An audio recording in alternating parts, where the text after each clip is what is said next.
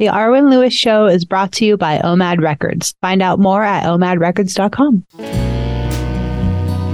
As part of the Jeremiah Show, it's the Arwen Lewis Show. Arwen Lewis is a singer, a songwriter, and a guitarist. She inhabits our blue planet, but her beliefs belong in the celestial realm. As the daughter of Peter Lewis, a founding member of rock and roll cult icons Moby Grape, and the granddaughter of Oscar winning actress Loretta Young, she's been part of the creative cosmos all of her life. She's a slice of sonic heaven, poised to enter your heart, mind, and soul. She's an artist, producer, and writer, and she's your radio host.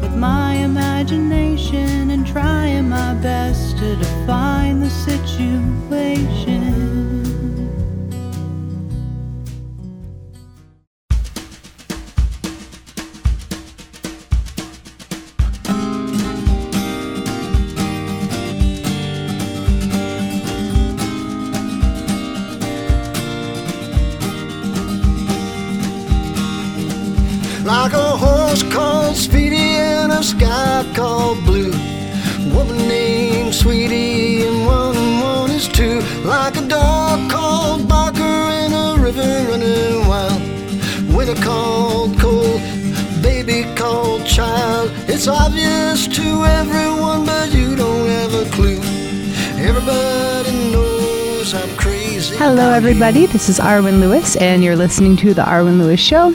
My show is under the Jeremiah Show platform, and I feature established, upcoming, and independent and signed musical artists um, who've had vast careers in the music business and who are just getting started. Today, I have a music business, music icon, Don Stevenson. Um, He's a very established musician, uh, currently working on some solo projects, and um, most of you may know him from the San Francisco cult icons Moby Grape. Um, I'm going to read you a beautiful biography about Don, and then we're going to get started with the interview. Hi, Don. Thanks for coming on. Oh, nice to be here with you, Aaron. I'm. G- it's great to have you here. So I'm just going to read this biography, and then we'll get started. Um, Okay. We're featuring. I, I, it took me a long time to write that, by the way. Oh, well, it's very impressive. um, uh, so we're going to be featuring songs, so everybody knows, from Don's uh, recent album called Lim- Limited Engagement Volume 1 today. And we're going to feature his track, Thank You, Lord, in its entirety at the end of the show. So stick around and uh, hear that at the end of the show. And so about Don Stevenson. After years of playing a circuit of R&B clubs and events and speakeasies in the Pacific Northwest, Don Stevenson trekked down to the Bay Area in the summer of 1965. He'd recently joined the Frantics. The following summer, he co-founded the iconic San Francisco band Moby Grape. Playing ballrooms like the Fillmore and Avalon, the Grape instantly became the darlings of the Bay Area and the object of a massive bidding war. In the early weeks of 67, the five some shuffled between San Francisco and Los Angeles, with record company executives from Columbia, Atlantic, and Elektra elbowing each other out of the way with contracts and pens in hand. Signing with Columbia, Moby Grape recorded their debut in a handful of sessions in the spring of 1967. The album came out a few days after Pepper, and a couple of weeks later, the Grape played a killer set at the Monterey Pop Festival. As a songwriting, singing drummer, Don Stevenson was a trailblazer, opening the door for uh, the likes of Levon Helm and Don Henley. Moby Grape's self titled LP isn't just one of the best debuts in history, it's one of the best albums ever cut. It's now over half a century in those heady days, and today Stevenson is putting out his third solo album, Limited Engagement Volume 1, produced by Jamie Collins on Sound Suite Music and featuring such talent as Tim, um, excuse me, Tim Bovaconti from the Burton Cummings Band, Dane Clark of John Mellencamp, and Dale Ockerman of the Doobie Brothers. And the album includes 11 stellar tracks, tapping into all the genres Moby Grape explored so many years ago. With another dozen tracks in the can, Stevenson's next album is right around the corner, and he's looking into the past, present, and future all at once. At 82, Don Stevenson has every bit as much energy as those two generations younger, and you'll witness this when his band hits the stage at Massey Hall. Having shared the bill with the likes of Jimi Hendrix, Janis Joplin, Steve Miller, The Byrds, B.B. King, Buddy Guy, Sly Stone, and a host of others, Don Stevenson is no stranger to event concerts like Chest Fever. Prepare to be bowled over by a seasoned icon. Thank you for um, coming on the show, Don. This is so amazing. Thank you, Aaron. And uh, it's just uh, it's nice to be able to speak with you. And as you know very well, that your father and I are dear friends, and um, both uh, originators of the band Moby Grape. And he's one of my seriously one of my favorite songwriters in the world. So, and you're off to a great start in your career, and I'm impressed by your ambition and by your motivation. And I think you're on your way to great things. Thank you so much, Don. And I mean, I know that I'll say the same for you as you being one of my favorite songwriters. And also, my dad will say the same too. And um, he always feels so lucky to have been in that band and created such magic with all of you for sure. Um, and I have to say, I think it's just beautiful how you continue to evolve as a musician and an artist. Um, and I'd love to spend a good amount of time talking about your new projects and the show you have coming up um, at the historic Massey Hall. Um, but I thought we could start by talking about the beginning of your musical journey and how you evolved into the artist you are today. So, um, when did you start to play and what inspired you to start playing music? Well, it's not it's not uh, an unusual story. I think. I think I just wanted to uh, belong, you know. And uh, when I first became um, a, a, drummer, I was uh, just asked by a friend of mine, that uh, Ed Kleffner, you know, that he he was had a band and he had just was him and Pat Fay, two a guitar player and a keyboard player. And this is like we're 12 years old or something, right? I think we're about 12. and uh, he said, you know, I've got a, I'm playing at St. Benedict's, you know, I'm playing at, uh, at I got, I got a little spot at, at, the dance for my band. He said, you know a drummer? And uh, I, I said, I don't know why. I said, well, I'm, I'm a drummer. and he said, "Well, he said we're going to have some rehearsal, and uh, could you get together?" So I went to my friend's house, Pete Chacos, who is actually is a drummer, and I borrowed his uh, gold sparkly um, Slingerland set of drums, and took them home and practiced for a couple of days, and uh, and then uh, Ed and uh, Pat Fay came down to my house on Interlake and we practiced uh, at 12 or 13 years old and we learned a couple of uh, a couple of probably three or four songs you know that were teen beat you know like uh, Duane Eddy and you know some real kind of simple songs instrumentals. And and we got to play at St. Benedict's. Uh, it, it, it, honestly, it was funny too because we were like the last thing to happen at that dance, and uh, the priest at St. Benedict's came up and unplugged us after a couple of songs. that whole story is so rock and roll. I love it. Um, did you end up having like a formal musical education, or were you? Did you end up being self-taught? Um, I think a formal music education is unfortunately I I didn't take advantage of the possibility of taking piano lessons, which my dear sainted mother uh, wanted to, wanted me to do, and I tried it, but it was just too I don't know, it's just too too consuming and too complicated, and I wasn't interested. It was about the same age too, mm-hmm. but I would rather go play sports and go run around and hang out and do stuff, you know. So I passed on on uh, formal education, but not too long after that. Um, by the time I got into junior high and a little bit older, I I think um, my passion became music. Mm-hmm. I mean, I ate, dreamt, slept, think, thought about. I just didn't think or want anything else in my life other than music. That's all I was interested in. Uh, of course, except for girls, but other than that, they go hand in was, hand. they do, and, and that's another good motivation. You know, I was too small to play football or anything. Although I, for, for my school, I played boys club, but uh, but the only other way I could think of is to really, you know, get some, uh, you know, attention from from some of the girls in our school was just to be some sort of a have a differentiator, and that was another motivator for music. But pretty soon, music took over, and that that the other stuff just kind of happened a little bit, but uh, wasn't my motivation anymore. And did you start singing naturally too? Why did you start singing, and um, when did you start playing guitar? Well, I started singing because um, nobody else in the band sang. And uh, at the time when I was in the Continentals, which was my high school band. Mm-hmm. And I think I, it's really interesting in the Pacific Northwest. Um, we, there was there was no there was nothing happening um, every weekend that didn't have a band. I mean, it was like it was, it was kind of crazy. They used to have things called sock offs, you know, and, and, high schools would have a Friday night dance and a Saturday night dance all around the city. You know, 20, 30 high schools would all have dances at the same time. All the all the dances were live music, were bands, and so you know all most of the bands in Seattle, and there were some really great ones. Um, we all played instrumentals. You know, we take it kind of like a, it was like a little handoff from the big band era, which was instrumental pretty much, mm-hmm. into combos.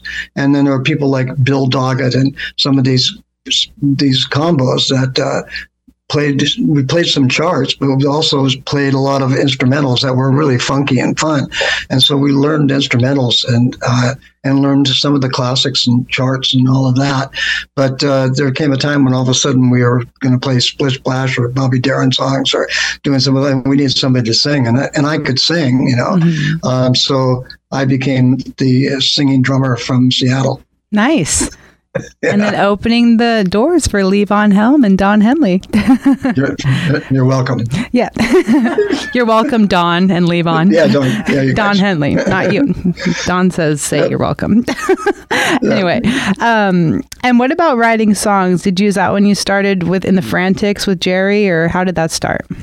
I actually wrote a teenage love song when I was like 14. Okay. It was it was really stupid. You know? so that was the first that was my first song. It was, I can't believe how stupid it was, but it was my first. But I but I delved into it. I tried to write a song and then taught to uh, the band, and it didn't go very far. so the band kind of like rejected it. You know, I had to go back to the drawing boards. But yeah, when I you know, after high school. And by the way, the Continentals became funky enough, uh, my high school band, to be playing a lot of gigs at the Birdland. And, uh, you know, and then even after high school, the band kept going to Continentals and we would play down at the Chitlin circuit down at the Black and Tan, where we would play with, you know, Etta James and Etta Jones and Big Mama Thornton and dancers with snakes around their neck and twirling fire yeah. from you know, from there, you know, from it, was, it was crazy. What it was an like era. so much fun. oh yeah. So we would play six nights a week up at the Roll-In Tavern and then pack up our stuff and uh, head down and I'd head, I'd pack up my drums and then go pick up Mike Mandel, who is a B3 Hammond organ player and, and Lee Parker and we go down to the Black and Tan. And so I would play from, you know, I, I our gig started at uh, eight or nine we play till one, and I'd pack up and go down and play from you know from four or from three till five thirty or six. So that was for you know for for maybe a half a year, and that's when we got to play you know Jimmy McGriff and George Benson, and you know just a lot of really wonderfully talented people came through that Chitlin circuit, and uh, so it was like just the greatest um, education you could ever imagine, and after I was playing at the Roll-In when that gig um, kind of ended. That's when I got uh, the, I was playing in the Playboys, and that's when uh, the Frantics asked me to come and play with them, and okay. that's when Jerry played with the Frantics. So I went over to Tacoma and played at the Top Hat. It was run by a bunch of gangsters. gangsters. cool. Car- Carla, it was cool. Coley's, you know, there's some good good stuff there. So anyway, yeah, I went over and that's when I met Jerry and played played with the uh. Nice. Um, well, I want to go back to talking about that and Moby Grape, of course, too. But I thought we could touch a little bit on your new record, um, Limited oh. Engagement Volume One. Um, so this is your third solo record, right? And you embarked on a solo career just about ten years ago. So first you released right. um, "Buskin' in the Subway," and then "King of Fools," right? And yep. now your new record. So, um, what inspired you to switch gears and evolve this way as a solo artist and the front person? Well, Gordon Stevens was actually who was the violin player, viola player um, on Twenty Granite Creek with Moby Grape, and had a recording studio in um, in San Jose. Great bass player, great musician, great uh, Zen dude. You know, Mm-hmm. I really love wonderful man. Such a Oh, great man. Gordon? Oh, so he he I, I sent down a little cassette I'd done in the basement with a friend of mine with some songs I'd written, and this was probably 10 year, 11 years ago. Okay. And he said, you know, and that I had no real, um, you know, idea of recording my al- an album, you know, but I just sent him down said, you know, here's some songs that just, if you know anybody that like them or if there's any, and he's, he called back and said, get, get down here, man. Get your ass down here. I got a band like in my studio that is like studio musicians that are great. He said, these songs are great. I go, what? You know, so you, we all need somebody that believes in us once in a while, and it doesn't matter if you're just beginning, or if or if you're just beginning again at a at an other at a senior age, or or if you're in the middle of something. It's just when somebody believes in you, it picks you up and and gives you the, you know. Kind of, oh, okay, I'll do that, man. So I went Jerry and his generosity flew down, and we spent a week together and did uh, King of the Fools. And so that was, you know, and then I then I woke up at about seventy years old and realized that I was full of music and still am, and because just like you, we write our we write our truth, whatever the truth is at the time that we're dealing with our lives, you know, with the with the joy and with the sorrow, with the pain, with the suffering, and with all the things that we deal with um, in our art. We try to take those things and put them into our art. And interestingly enough, like I said, I woke up at seventy, and I was just like up to here with ideas and with music. And I went and took guitar lessons from a guitar player and vocal lessons from an opera singer and just uh, went at it after, you know, I was just a late bloomer. But what and what a cool experience to have, and also, I mean, you already know how to sing, you know about rhythm, so I'm sure like the drums kind of helps you like with your guitar playing a little bit. Um, but having had such a strong lifetime of experience with this like foundation and like influential and completely exceptional to say the least rock music, right? Like going into learning from an opera singer and learning about guitar, like that must have been really fun, you know, for your brain, probably, right? Like just like a fun thing to focus on and a very beautiful, inspirational experience. Well, it was it was really fun, and what was kind of cool is I went down. One of the motivations was uh, go down to California and visit my wife's parents at the time, um, and they they they were big band people, and so I went to a jazz guitar player and learn how to play some of these standards, like I can't give you anything but love, and you know, just I mean, all of these songs, day by day, you know, I just those songs. So I went down. I was able to sing all those songs for my uh, for my for, the, for her parents, Oh. and they they loved it, and we had a great time. To this day, I just went down and saw her mom, was very getting very old, but we just sang uh, songs, and she doesn't have the greatest memory. But when we start to sing all these old songs, just like you've heard, you know, she starts to sing along. So, so that was part of it, and so being able to, you know, kind of like learn a whole fresh new set of chords and a new way of identifying musical you know uh, notes and chords it kind of opened up uh, you know an avenue to be able to find something to hang the expression of the words that i had in my head and were you know that i was thinking about experiences i had so it was really uh, it was a really it was a blessing to be able to go through that Well, now you now you have that, and now you get to create. You know, and you're you're you're you just released your third, and then we're going to be hearing a fourth album coming up pretty soon too, right? yeah yeah Um, oh, that's right And so, for instance, just to take one song from um, the uh, limited engagement volume one, uh, "Thank You Lord," which is the featured track. Um, it's like a southern gospel vibe with a beautiful choir and the slide guitar and the violin. Um, why, you, you know, why, why is that the featured track today, and um, why the gospel influence for that um, that production? Well, I've kind of been I, I've became a Christian in 1972, and so it's you know I know that uh, I've kind of like left God a number of times, but I don't think He ever really left me, right? So I was really grateful for that, and that's what the song's about. It's just about my gratitude for being um, been able to be stable and be planted by that river, and that the river flows and gives me life, and um, and I'm so grateful for that. I'm grateful that uh, that I have that spirit inside me. You know, it's like those guys who come off from the football field and say, "I want to thank God and for and all and everybody I get to play with, and, and my mom, and, and my mom." yeah, and so that, that's really what I was doing. I was just thanking the Lord, you know, for. Uh, for all the patience he has with me. It's really funny you brought up that point too about like how you said you he never really left you. There's this really beautiful quote that um, my aunt Judy, my dad's sister, she she loved it and it was like you know, God, where were you when I needed you the most? Um, I couldn't see your footprints next to me on the sand. He, and it says like, you couldn't see my footprints because I was carrying you. So those yeah. were my footprints; they weren't yours. I just I love that thought, and so that's, you just that's a great thought. That's a um, great thought. Well, anyway, we're just going to uh, run out to break really quickly here on that note. and um, everybody, if you're just tuning in, my very, very special guest is Mr. Don Stevenson, a songwriter, guitarist, drummer, singing drummer from the rock and roll cult heroes Moby Grape, um, from the band The Frantics, and many more great, awesome rock and roll projects.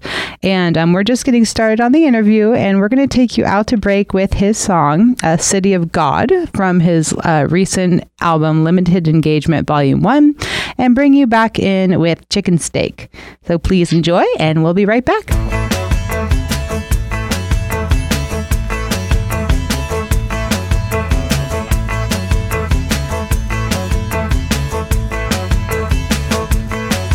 My adventure is blocked by some crazy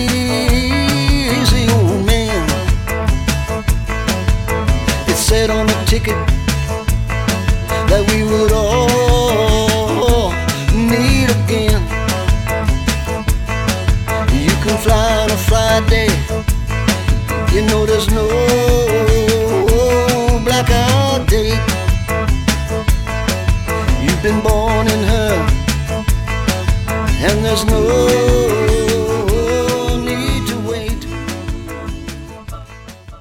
The OMAD Records featured artist on the Arwen Lewis Show is John DeNicola. Find out more at omadrecords.com.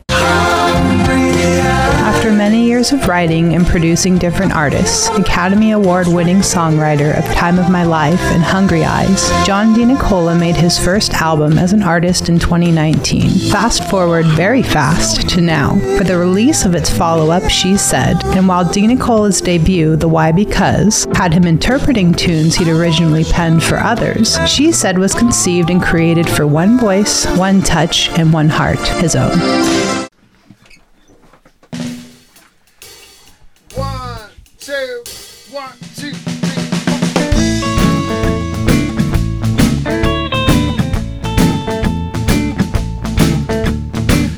Get up in the morning when I can. Go to the kitchen and I grab a pan. Throw in some butter now, make no mistake. I'm gonna cook me up some pan fried chicken steak. Whoa, now pan fried chicken steak. Make no mistake, I'm gonna cook me up some pan fried chicken steak. Lunchtime rolls around, mid afternoon. I pick up my guitar and I write myself a tune.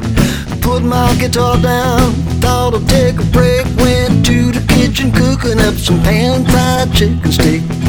Yeah, yeah, yeah, pan fried chicken steak. Now make no mistake, I'm gonna cook me up some pan fried chicken steak. Hello, everybody. This is Arwen Lewis, and you're listening to The Arwen Lewis Show. Today, my very, very special guest is Mr. Don Stevenson. Don is a songwriter, recording artist, uh, founder of the rock and roll band Moby Grape, and we're going to get to talk plenty about that today, too. Um, and we're finishing up talking about his amazing new release. Uh, it's his third solo album, Limited Engagement Volume 1, and Volume 2 is on the way, so stay tuned to find out more about when that will will be released. Um, for now, though, Don, I just wanted to ask so, did you write the song specifically on this uh, limited engagement volume one for the record? And who produced it and who played on it? Um, I wrote all the songs um, except for Shine. Okay. And uh, Shine was written by Dale Ockerman from the Doobie Brothers. It's a really great song. And the reason I sang it is because it was just like nothing I've ever, never even imagined singing that kind of a song before. So, um, so that was the one song I, I didn't, I didn't write. Um, the rest of them, yeah, I, the rest of them I wrote, uh, and they were produced. This is kind of an interesting thing. I would record them in Toronto um, at Tim Bovaconti's studio. Was guitar player on, on a lot of it. Great, great musician, great guy. Um, and we would record them and then we would send them off, send the files off to Jerusalem. Oh, right. Um, I have my friend Norm Evans, who was a, a kind of the second guy who just who believed in me.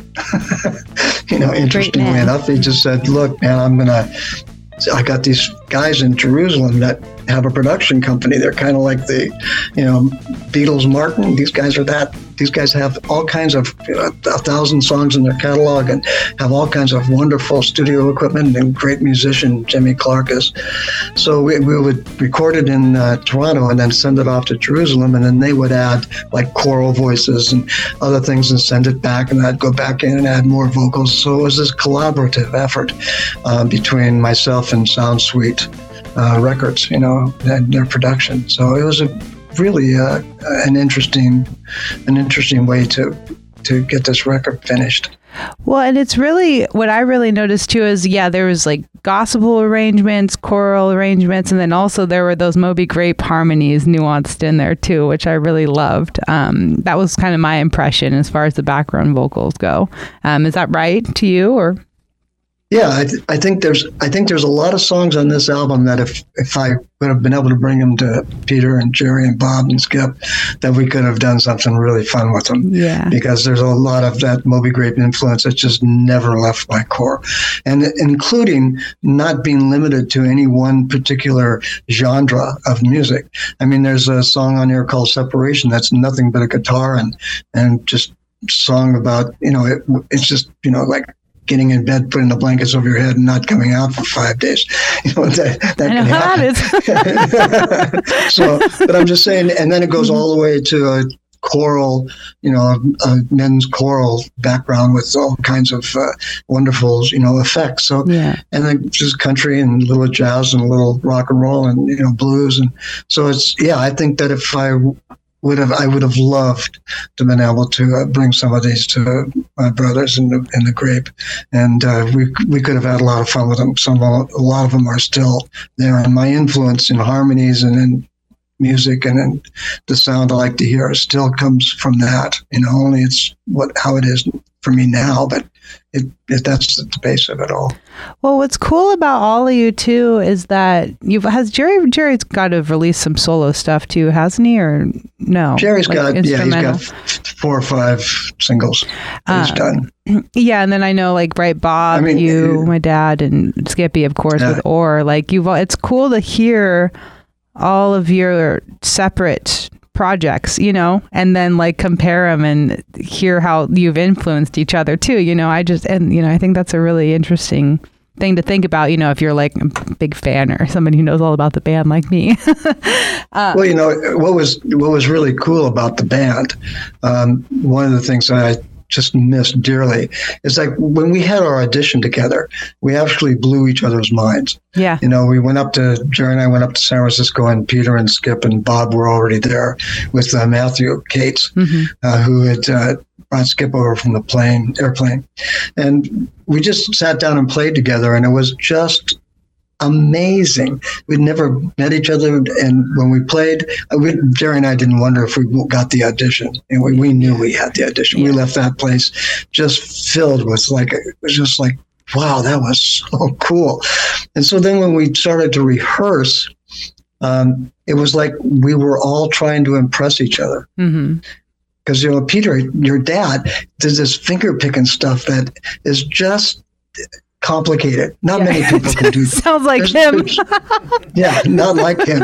Uh, still to this day, the intro to 805, my friends, when I play it, they have to find an alternate way of playing it. Oh, yeah. They can't play it exactly the same way your dad did.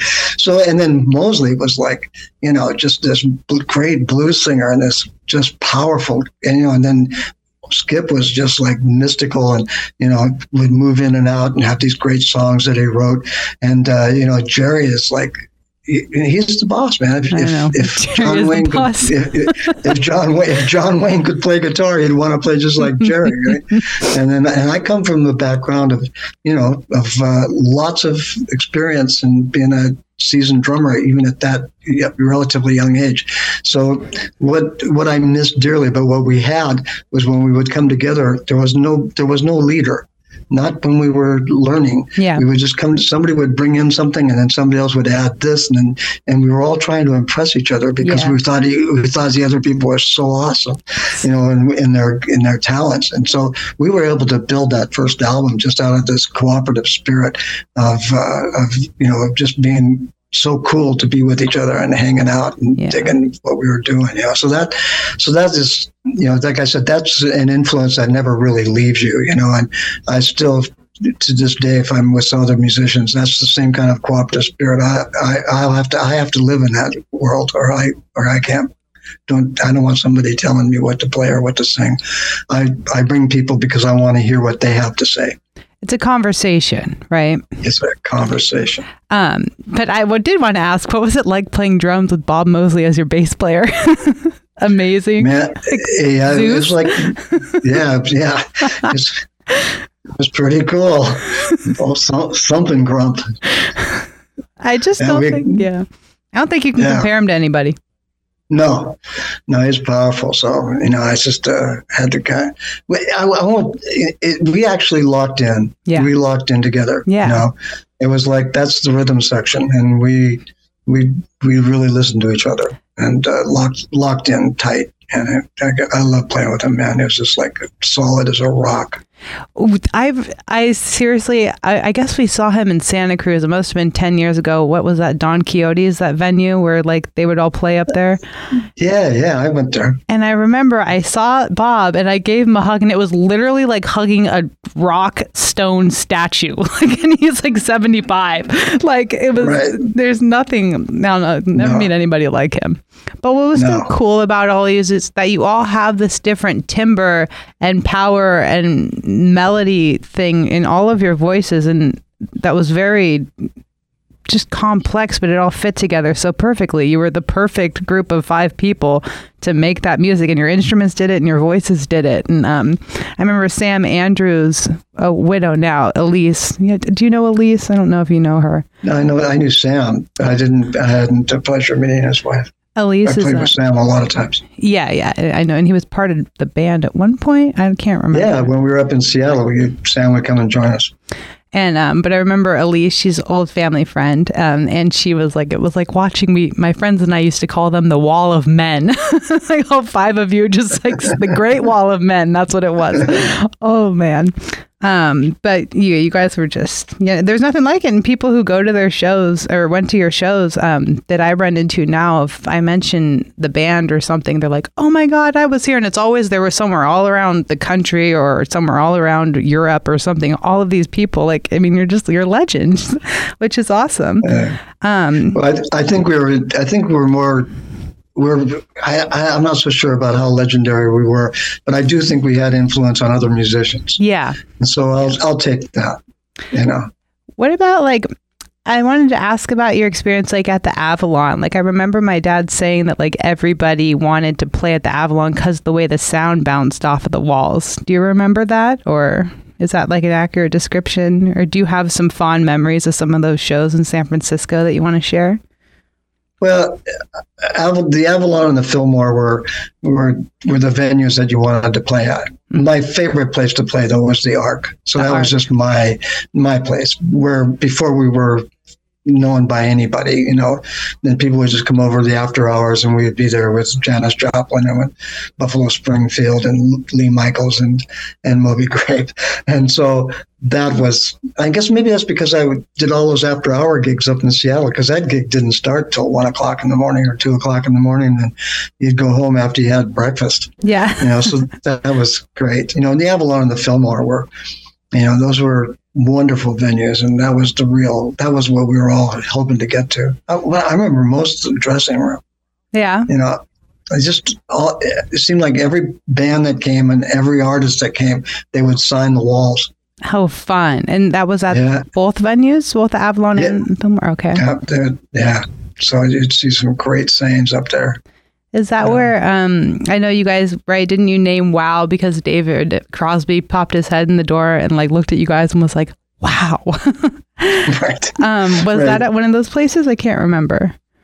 well I know I know that uh, that uh, Bill Graham uh, said wow a number of times Oh yeah. because the band would always we would we we constantly would get him pissed off, you know. but he was he, he was he was in a state of anger all the time. That's what you know. He, that's what he was motivated by. But we would he even one time he put a uh, you know like when you're working at a factory and you come in you punch a clock in Mhm. because we were because we were late a couple of times. He put a he gave us punch cards and had us punch our cards in before we went up and played. So it was not without good humor, you know. So That's funny. I mean it's it's rock and roll, right? it's rock and roll, baby. Um, well, we're gonna. Uh, okay, so we're gonna. We have more to talk about in um, your awesome show. I want to talk a little bit about uh, your show coming up at Massey Hall too. That's a big deal. I mean, I want to hear about Massey Hall because I don't know a lot of the history, but I know it's kind of the Carnegie Hall of Canada, right? Yeah, it's the Albert Hall of Toronto, you know, of of Canada. Cool. Yeah, it's yeah. So it's a really. It, it wasn't even on my bucket list. I just woke up and got it offered. That's so I'm so excited. I'm excited about it. Yeah. Well, I let's come. Let's let's talk about that when we come back um, from break. Uh, everybody, if you're just tuning in, my very very special guest is Don Stevenson, um, singer, songwriter, recording artist, uh, singing drummer, guitarist, um, and he's from the legendary cult heroes Moby Grape out of San Francisco. And uh, we're going to take you out to break with a new release by Don off of his new album, Limited Engagement Volume 1, which you can find at soundsuiterecords.com. And also, you can look Don up on Facebook under Don Stevenson. And we're taking you out to break with his song, Girl of My Dreams, and bring you back in with Winter is Gone. We'll be right back.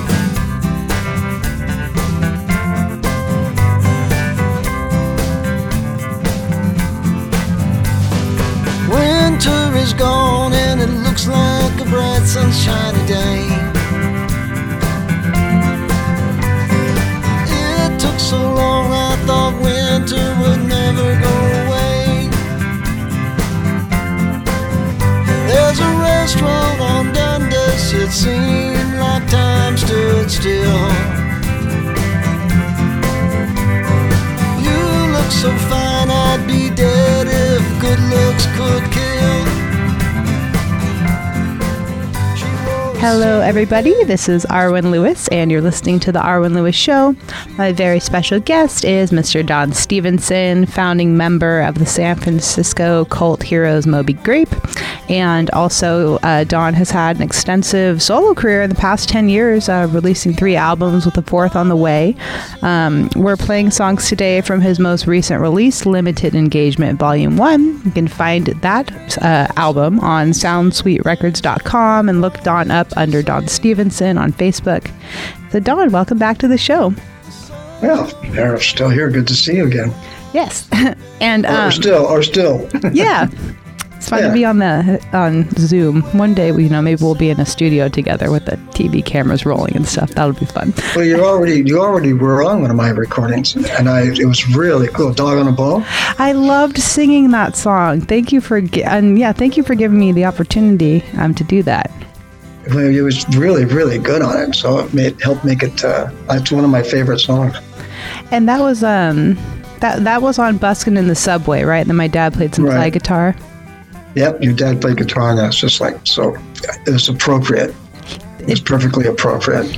Yeah, I felt like we all meshed really well on that track. Yeah.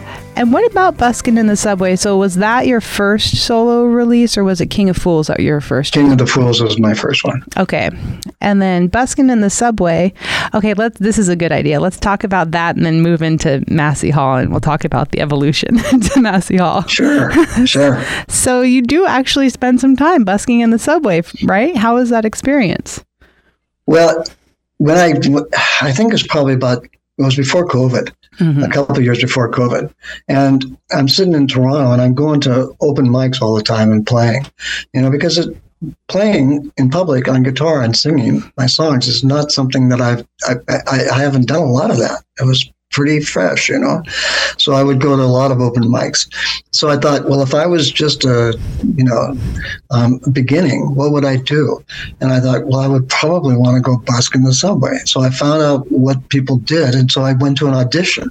Oh. So you had to go to an audition, and so along with 300 and some other people, we they they picked 64, I think it was. Wow. So along, so I made the cut, and so we did the audition, and and then they, if you make the cut, then you pay three hundred and fifty bucks or whatever it is, and you have three years of uh, of busking in the subway. So they give you a schedule, and you're at one place for three days, and at one time slot, and then you move to another one and another one, and so so for years I've been. Uh, I, I, I, at that point, I did it like almost like a steady gig, right?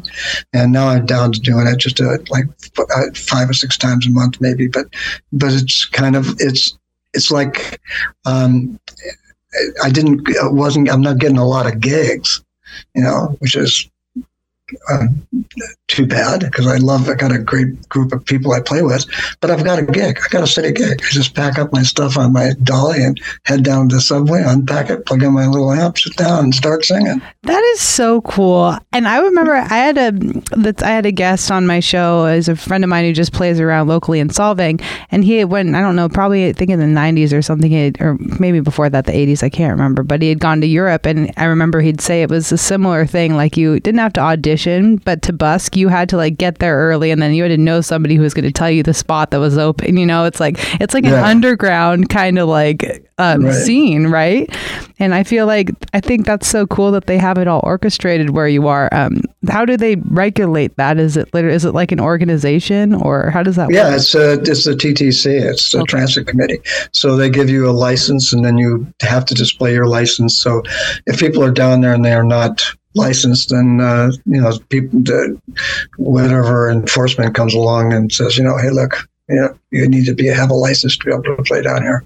Okay. So, um, I mean, it's not strict, but if I go someplace and somebody's at my place and they're not licensed, I can say, hey, you know, I love what you're doing, but you have to leave. Yeah. you don't have to go home, but you can't stay here. yeah, that's right. That's that was that's right. Yeah, don't got to go home, but you got to get out of here. so yeah, so I would, uh, you know, I would just like say I paid my three hundred and fifty Yeah. bucks, passed the test, and I get to do this.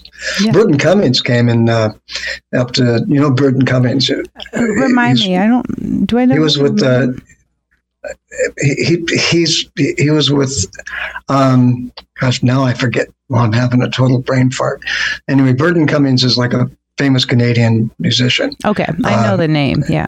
yeah and so he came up and played he played with me on uh, busking in the subway played keyboards and and sang you know so um so it, that was really a cool a cool thing for him to do you know Nice. Matter of fact, uh, we were going to do a spontaneous pop up thing in the subway, but uh, TTC wouldn't allow it. Oh, Just Randy Bachman and you know Bachman Turner Overdrive. It. Randy Bachman and Burton Cummings are really famous uh, Canadian. They wrote American Woman and you know a lot of those songs. Those are really very they're big up here, legends. oh yeah. I mean, iconic songs. Totally. Yeah. Um, well, and iconic. Speaking of iconic, Massey Hall. Um, let's talk about that. So let's talk about your upcoming show there. And can you tell us a little bit about the history of Massey Hall? Well, Massey Hall, like I guess you all, I- all I have to say is that three days ago Dylan played there. Yeah. Okay. you know, you know, so everybody that comes through Toronto, that you know, Billy Joel or whoever it is, um, if they're not playing the Coliseum, they're playing Massey Hall, and and it's a it's a very prestigious um, venue. It holds you know I think it's like three thousand people, um, and it's just beautiful. Acoustics are couldn't be any better, and it's been an iconic venue for you know, for 50 years, 60 years. So it's been a place where everybody has played. And so, you know, but you don't, you don't get on at Massey Hall, you know. So, but this group that has been, they're kind of the official group um, with the blessing of the band and whoever was running that, whoever's managing that, uh, you know, their catalog.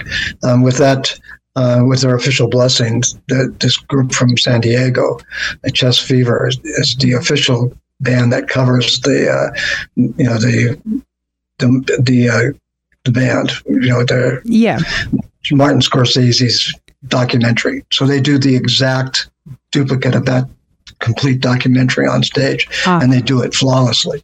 And so they asked myself and a number of other local musicians to come in. So I'm going to be playing on three or four of the Dylan songs, you know, with uh, with the local guy Jerry Ledger. So nice. it's really um, it's going to be great to be able to stand up there on that stage. Like I said, I. I, I never thought I'd- I'd get on on uh, on Massey Hall stage, but I'm really happy I get to. It's cool. I mean, I'm not surprised. I'm ha- very happy for you. Thanks. And very appropriate. I'm I'm doing one with Jerry, who's like, you know, he's a young guy, and, and who I I have him on on my volume two of this album. Um, but we're one of the songs we're doing together is Forever Young, nice. and it's really yeah, it's nice. It's Cool. really nice. So Um, and then uh, can people get tickets for this show anywhere or just go to Mass the Yeah, Massey Hall website? yeah, yeah. Go to the website or go to uh, Chest Fever's website or the Massey Hall website, or you know, or if you want to get gouged, go to Ticketmaster. It depends upon Yeah. What you'd like. Yeah. Pick your poison. awesome. Well, we're going to run out to break again really quickly here. Um, everybody, my special guest is Don Stevenson. Um, you can find out more about his uh, most recent release, Limited Engagement Volume 1, and all of his solo stuff on Sound Suite Records. Um, and look him up on Facebook on uh, under Don Stevenson. And we're taking you out to break with his song M and bringing you back in with Shine from Limited Engagement Volume 1. And we'll be right back. She wakes up in a room where she used to find trappings of a love that she left behind. Knowing that love would be new, knowing that true love would be true.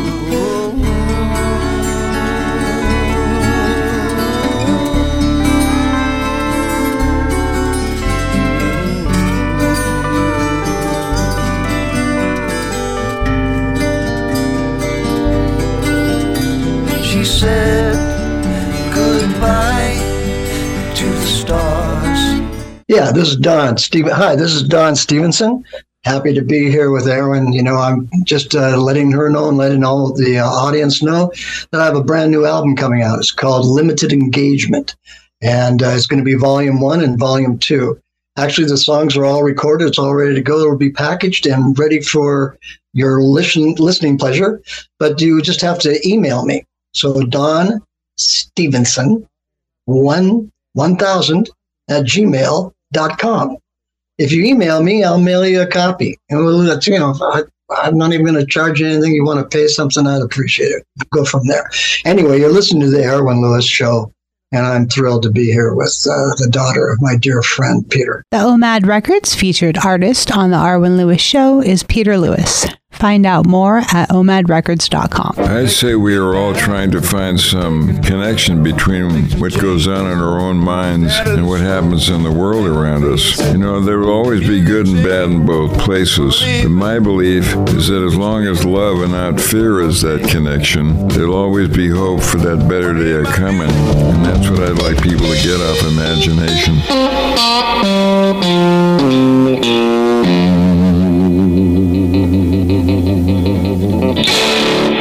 Before the next great song plays, let's pause to consider all the people who work tirelessly to bring us the music we love. MusiCares is music's leading national charity that provides a safety net of support and crisis relief for the music community. Everyone from musicians to tour managers, sound engineers to designers can rely on MusiCares to provide emergency financial assistance and essential resources in times of need. Find out how you can help at musicares.org. That's M U S I C A R E S.org. So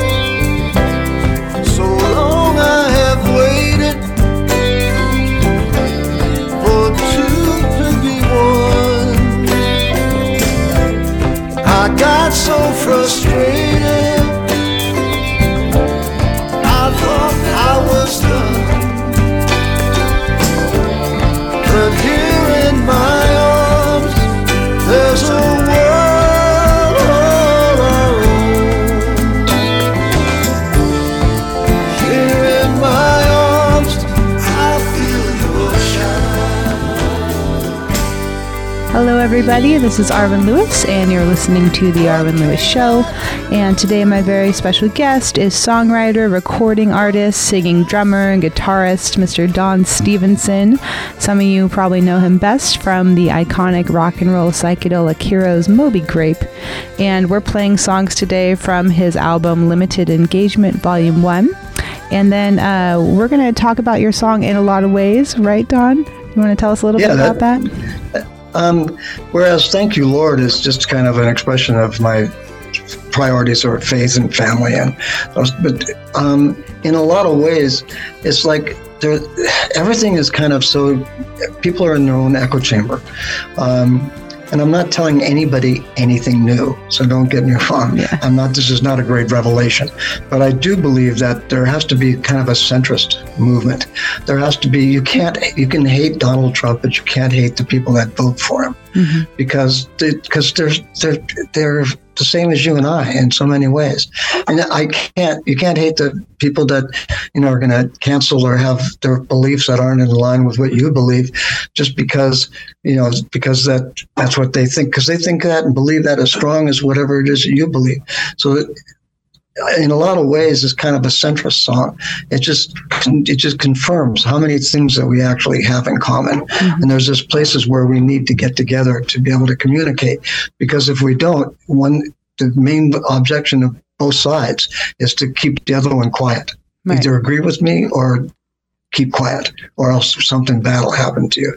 So that can't be that can't be the future and the fate of, of a democracy. It can't turn into, you know, into that kind of a world. Or or you know, be living one side is like living in the Soviet Union, the other side is like living with a dictator.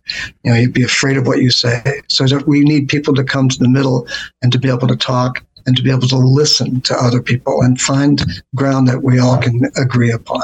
So And I think that's a really beautiful message. And I mean, music, playing in a band, that's what you do, right? You know, you listen and you talk to each other and you communicate and it's harmony, right? I mean, yeah, that's right. um, and so did you, speaking of music again, did you envision yourself ending up, you know, after, you know, when you first started playing music, did you see yourself going on this crazy, amazing ride and keeping up with this your entire life and to have really made such a, um, uh, exceptional contribution to you know the American, Canadian, and you know European songbooks. You know, like did you see yourself going this far?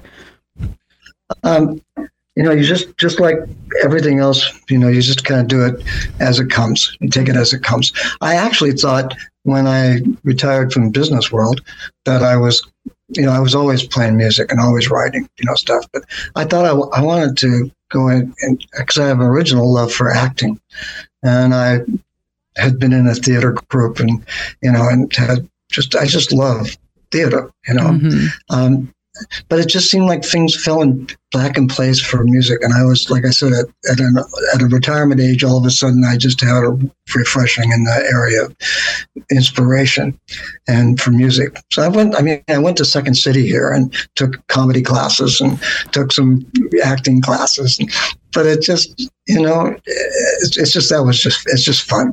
But music is something that I can't help but want and can't help but do. I mean, maybe you should join a rock opera. That'd be awesome. There you go.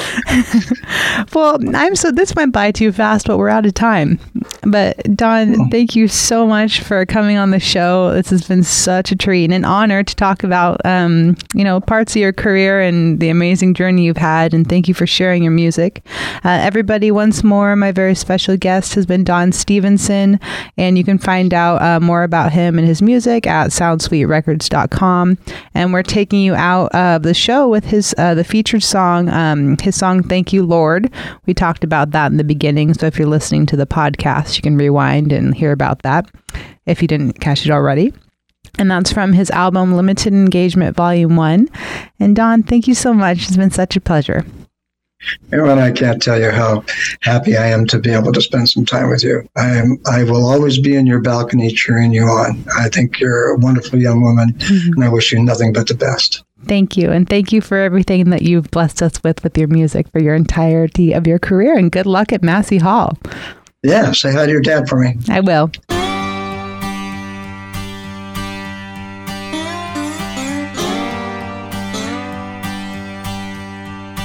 Well, I've been planted by the river. I am waiting on the shore,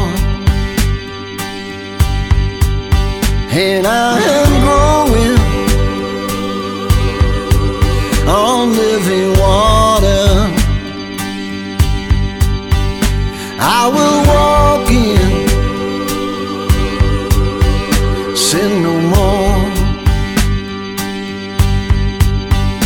Thank you,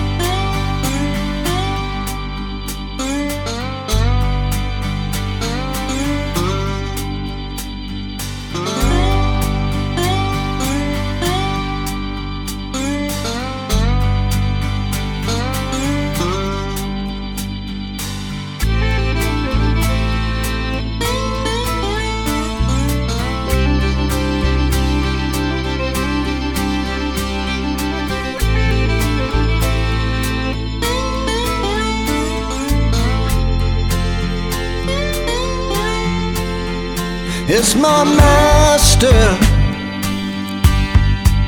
who does the caring. He cuts me back where I need to grow. And he lets me do some sharing. Don't praise the tree, no. Just praise the Lord. And thank you, Lord. Oh, thank you, Lord. Thank you, Lord.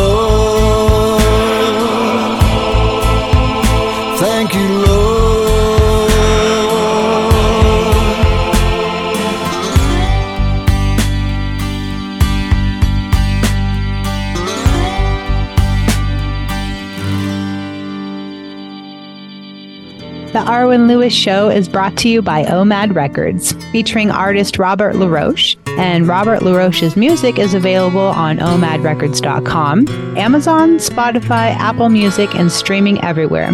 Go visit omadrecords.com to find Robert LaRoche. The Arwen Lewis Show was brought to you by Evolve Entertainment. Host and executive producer, Arwen Lewis. Executive producer, Jeremiah D. Higgins. Producer and sound engineer, Richard Dr. D. Dugan. You can find Arwen Lewis and all of her music at arwenlewismusic.com and follow her on Instagram at Arwen Lewis.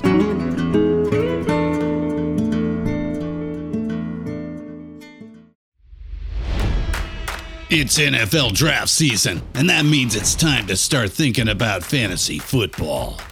FantasyPoints.com features industry leading experts and prognosticators using proprietary hand charted data to help you score more fantasy points. FantasyPoints.com is the place to go for whatever kind of fantasy football you play. Whether you play fantasy football, daily fantasy sports, or do a little bit of everything, Fantasy Points has the meticulously researched content to guide you to victory.